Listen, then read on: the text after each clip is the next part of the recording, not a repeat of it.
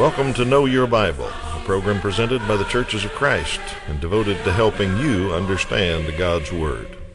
The Bible is a book inspired by God. It contains answers to your questions.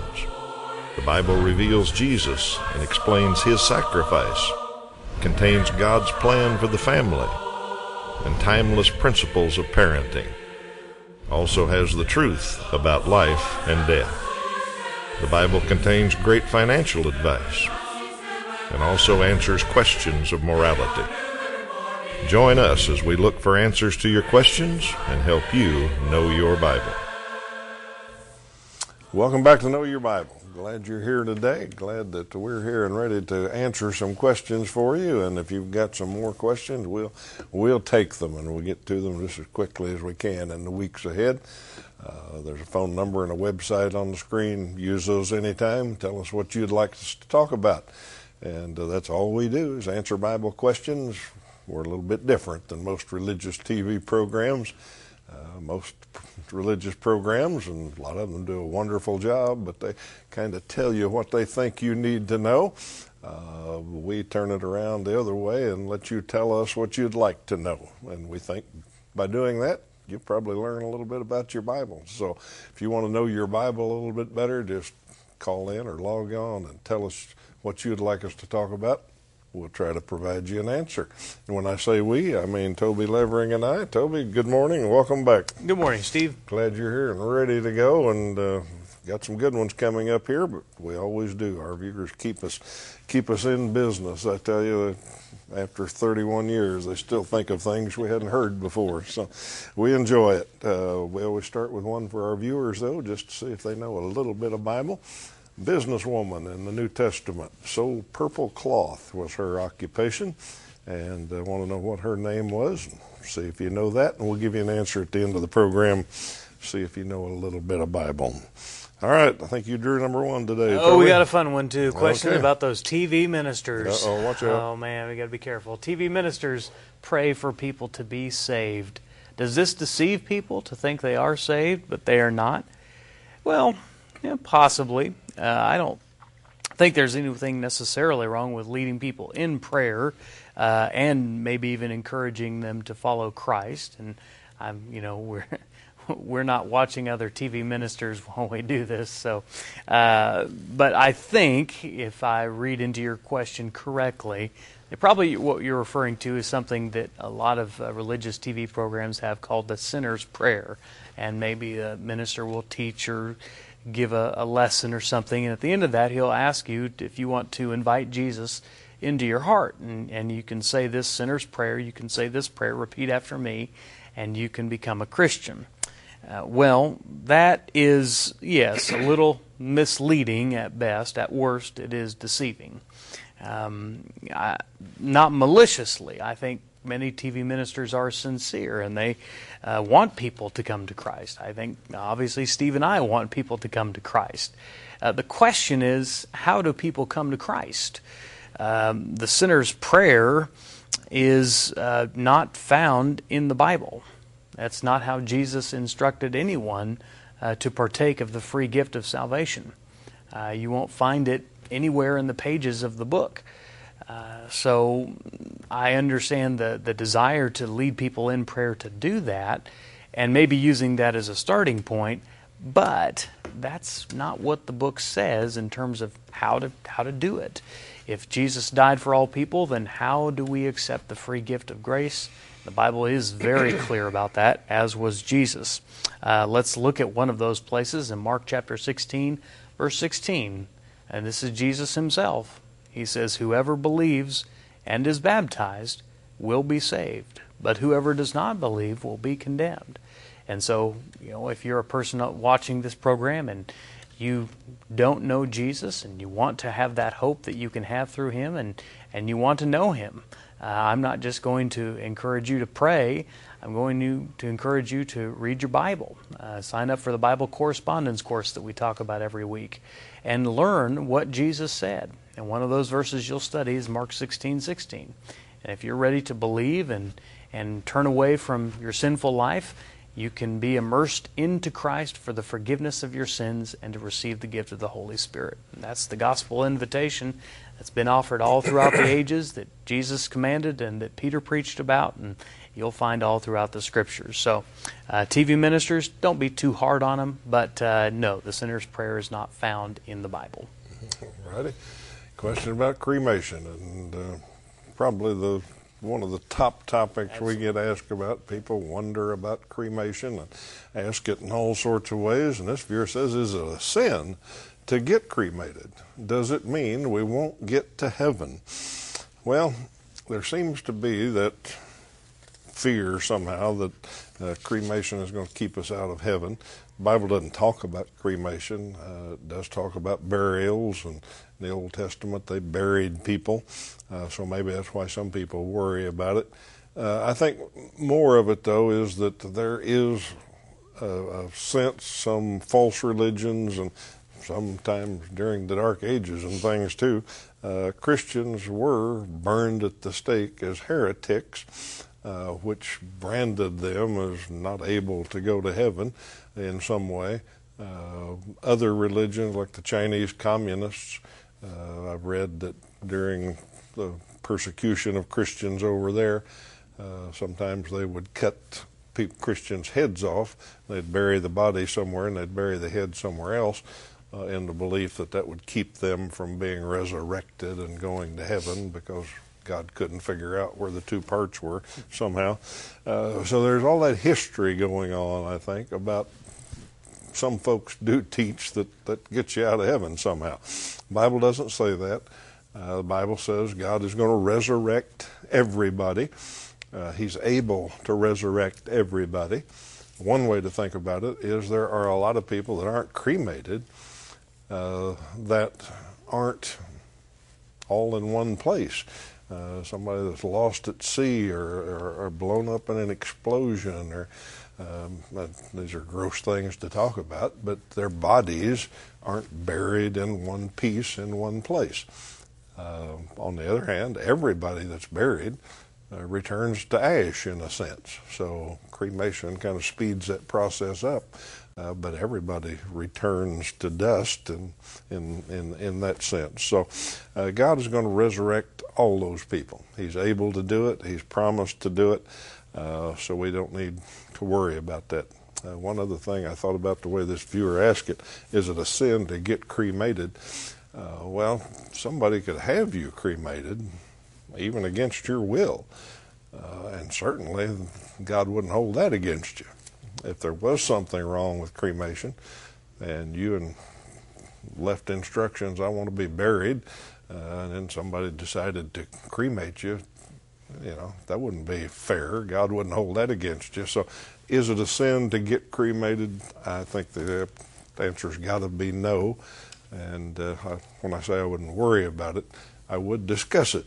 And we always try to add this because some people do have compunctions against uh, cremation, discuss it with your family. If you think you'd like to be cremated or you think you wouldn't want to be cremated, uh, make sure your family and descendants know that. Uh, make sure they understand what you want so that'll be a help to them. They won't have to struggle with that decision, but don't believe it's a sin. Okay. A question about angels. A viewer wants to know what does the Bible say about guardian angels specifically?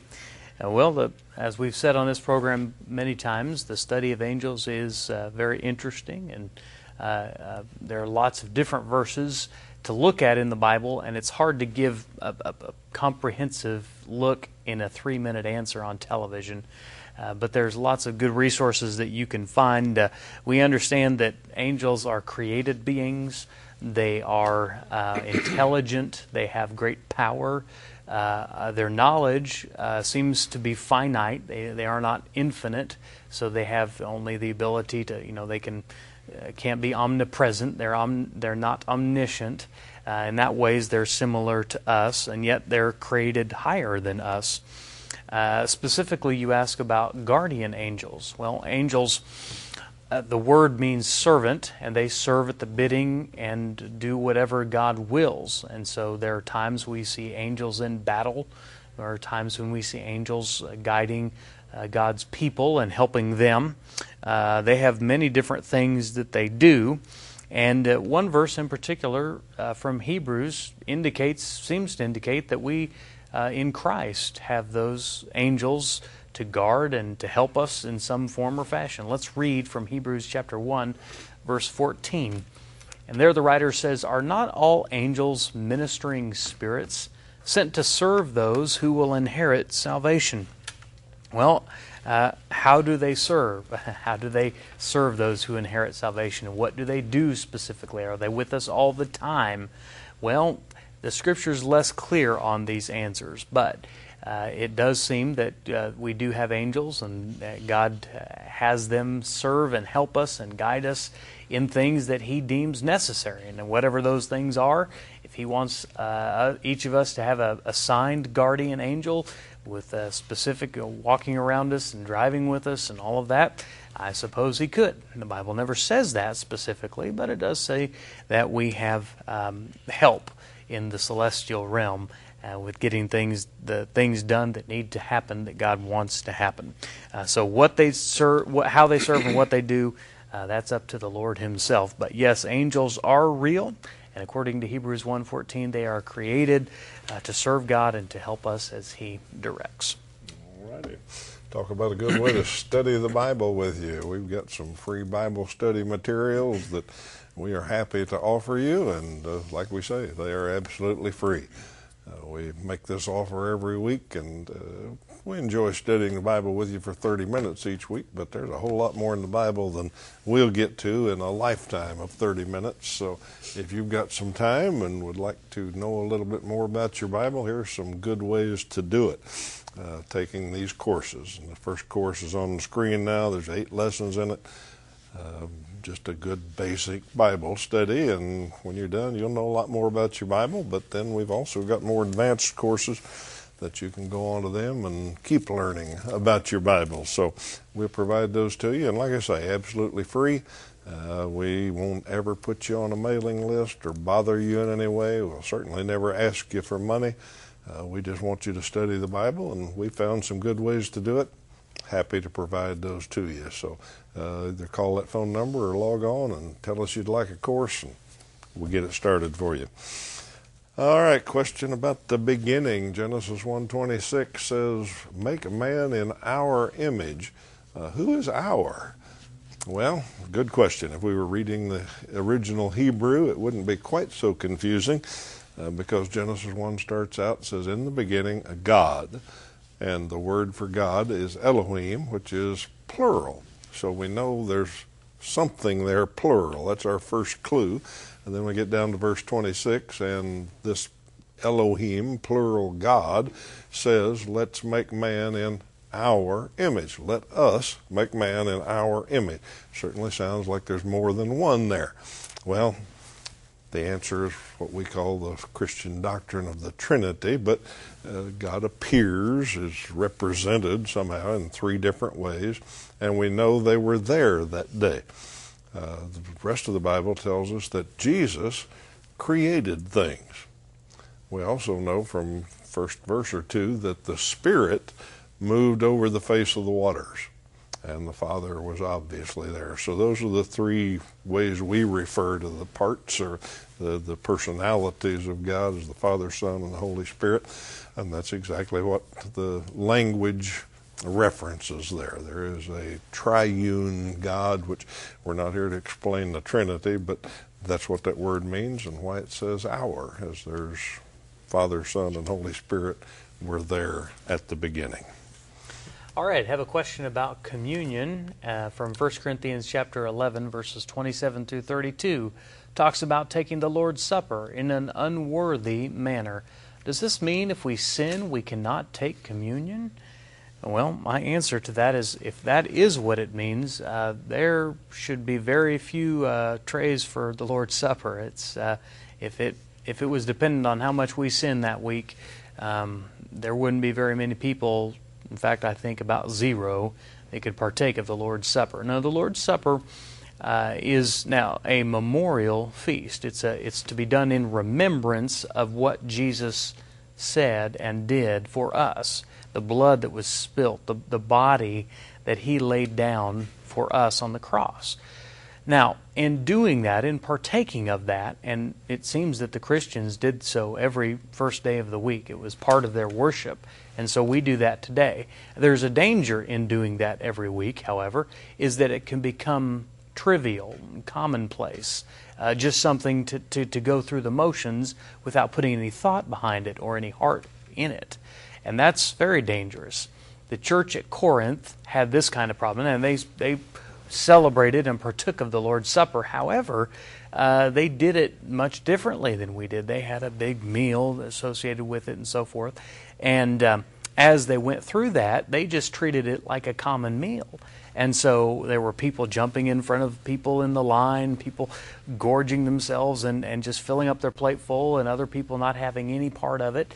Uh, they, they were just treat, treating this like a normal gathering at a uh, someone's home for a, uh, just a regular meal, and that was absolutely not the purpose of it. Jesus didn't just come to set up a new uh, time and place to eat.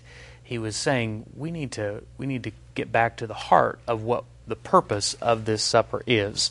Now, you mentioned 1 Corinthians 11. I want to read for you a verse that will not be on the screen, but listen to what he says here. Whoever eats the bread or drinks the cup of the Lord in an unworthy manner will be guilty of sinning against the body and blood of the Lord. Well, what's an unworthy manner? Let's look on. He goes forward.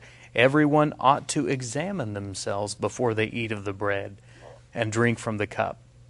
For those who eat and drink without discerning the body of Christ eat and drink judgment on themselves.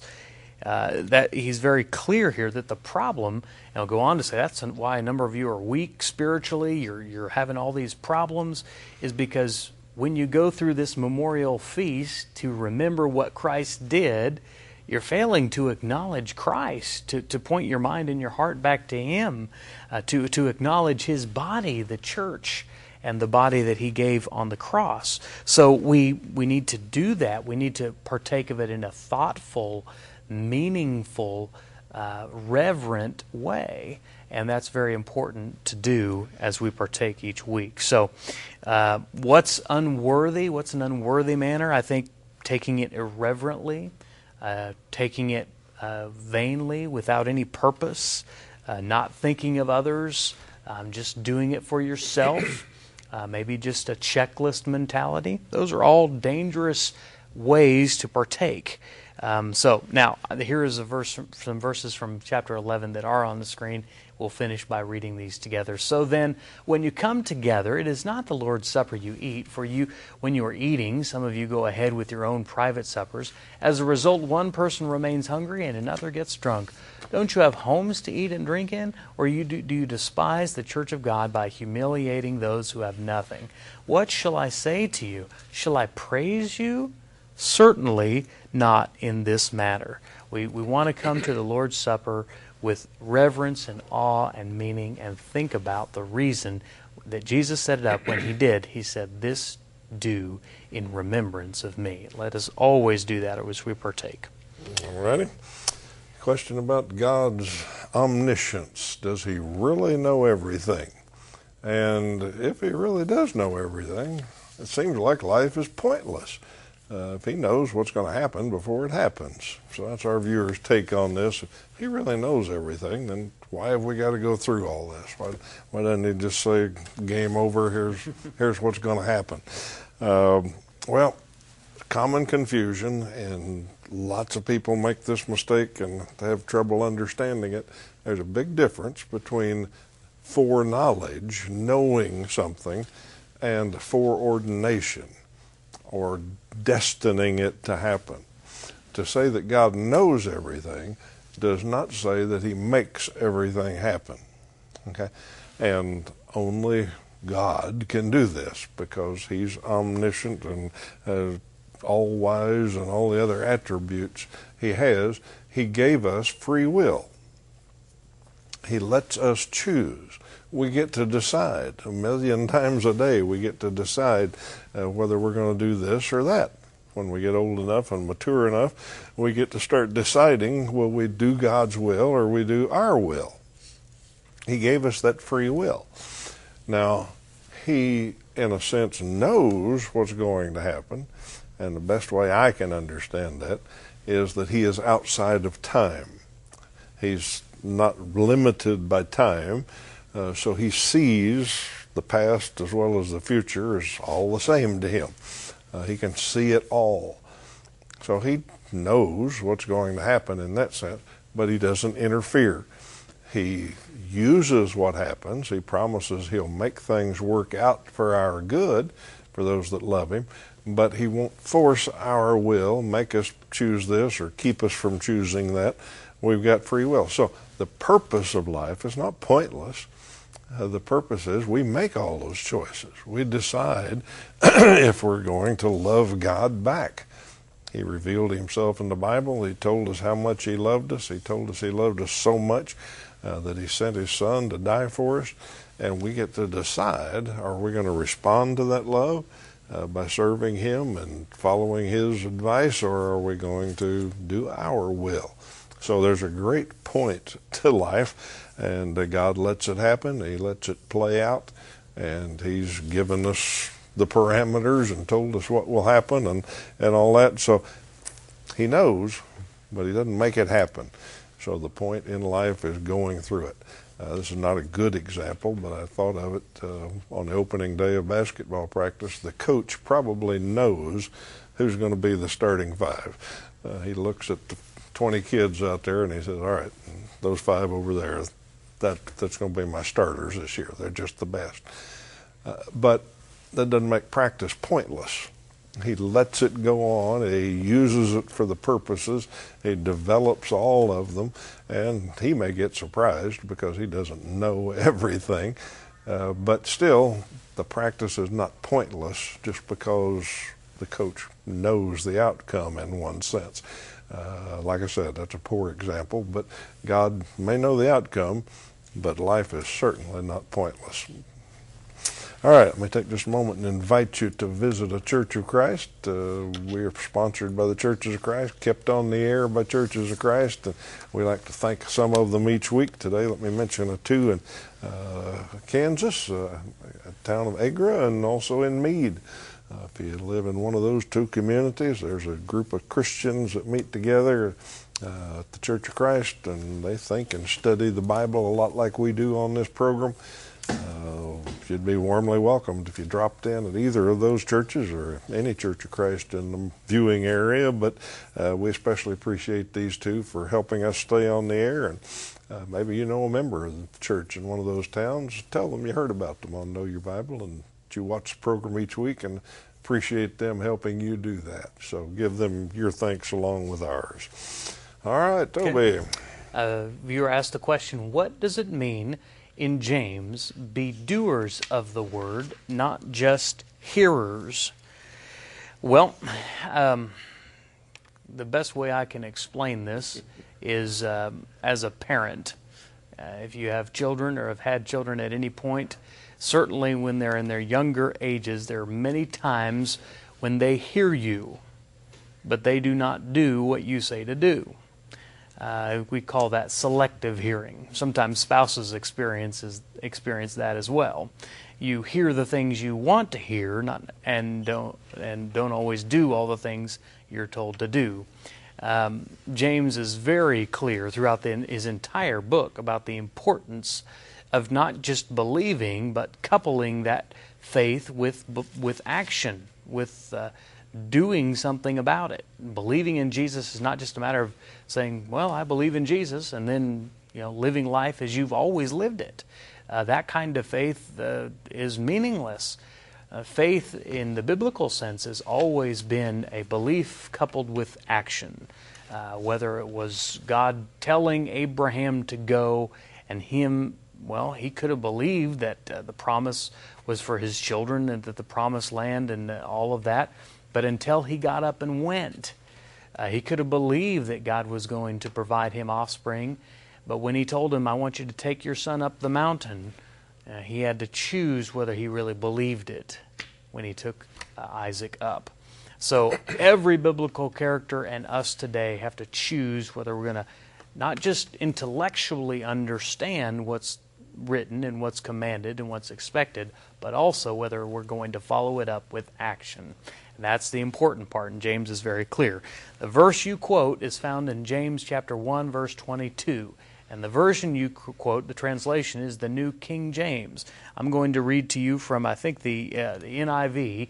Uh, it says, Do not merely listen to the word and so deceive yourselves.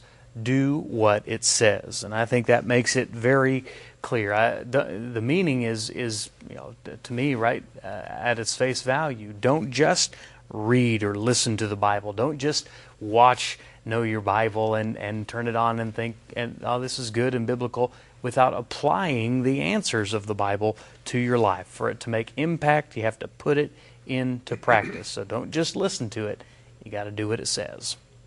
All righty. What does the Bible say about inheritance?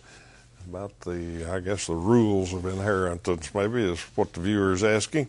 Might be a lawyer calling in here wanting to know if there's any biblical rules. Uh, actually, there's nothing in the New Testament about inheritance to speak of. The Old Testament's got lots of things. Uh, the Old Testament was rules for the Israelites, and God had some pretty specific rules about how inheritance was supposed to work. Uh, basically, the firstborn son was supposed to get everything that daddy had and I always thought that was an excellent law. I, I agree with that I, interpretation. I, I don't know really why. Good. Don't know why we didn't carry that on, uh, but that was for the Israelites. New Testament doesn't say anything about it. In fact, the only thing it really says about inheritance is one time Jesus said he wasn't worried about that. Uh, there's a verse in Luke chapter 12 and verse 13, and it's just kind of in the middle of a story there. It's kind of odd. Uh, somebody yelled out from the crowd that he and his brother had inherited, his father had died, and he wanted Jesus to help them divide it up right. And Jesus said, "Man, who made you a judge over? Who made me a judge over you? Uh, that's not my job. I'm not going to mess with that." And then it just goes back to the rest of the story. So the only thing in, about inheritance in the New Testament is Jesus wasn't too interested in it. So, but no rules or regulations in the New Testament that apply to us today. Um, all right, let's make sure we get our trivia question answered here. And that was about a businesswoman that sold purple cloth and wanted to know who she was. And Acts chapter 16 is the story of Lydia becoming a Christian. And you can read all about her there. She sounds like an interesting character, an entrepreneur in the first century. We're glad you've been with us today, and we're going to come back next week and do some more questions. Until then, you have a great week.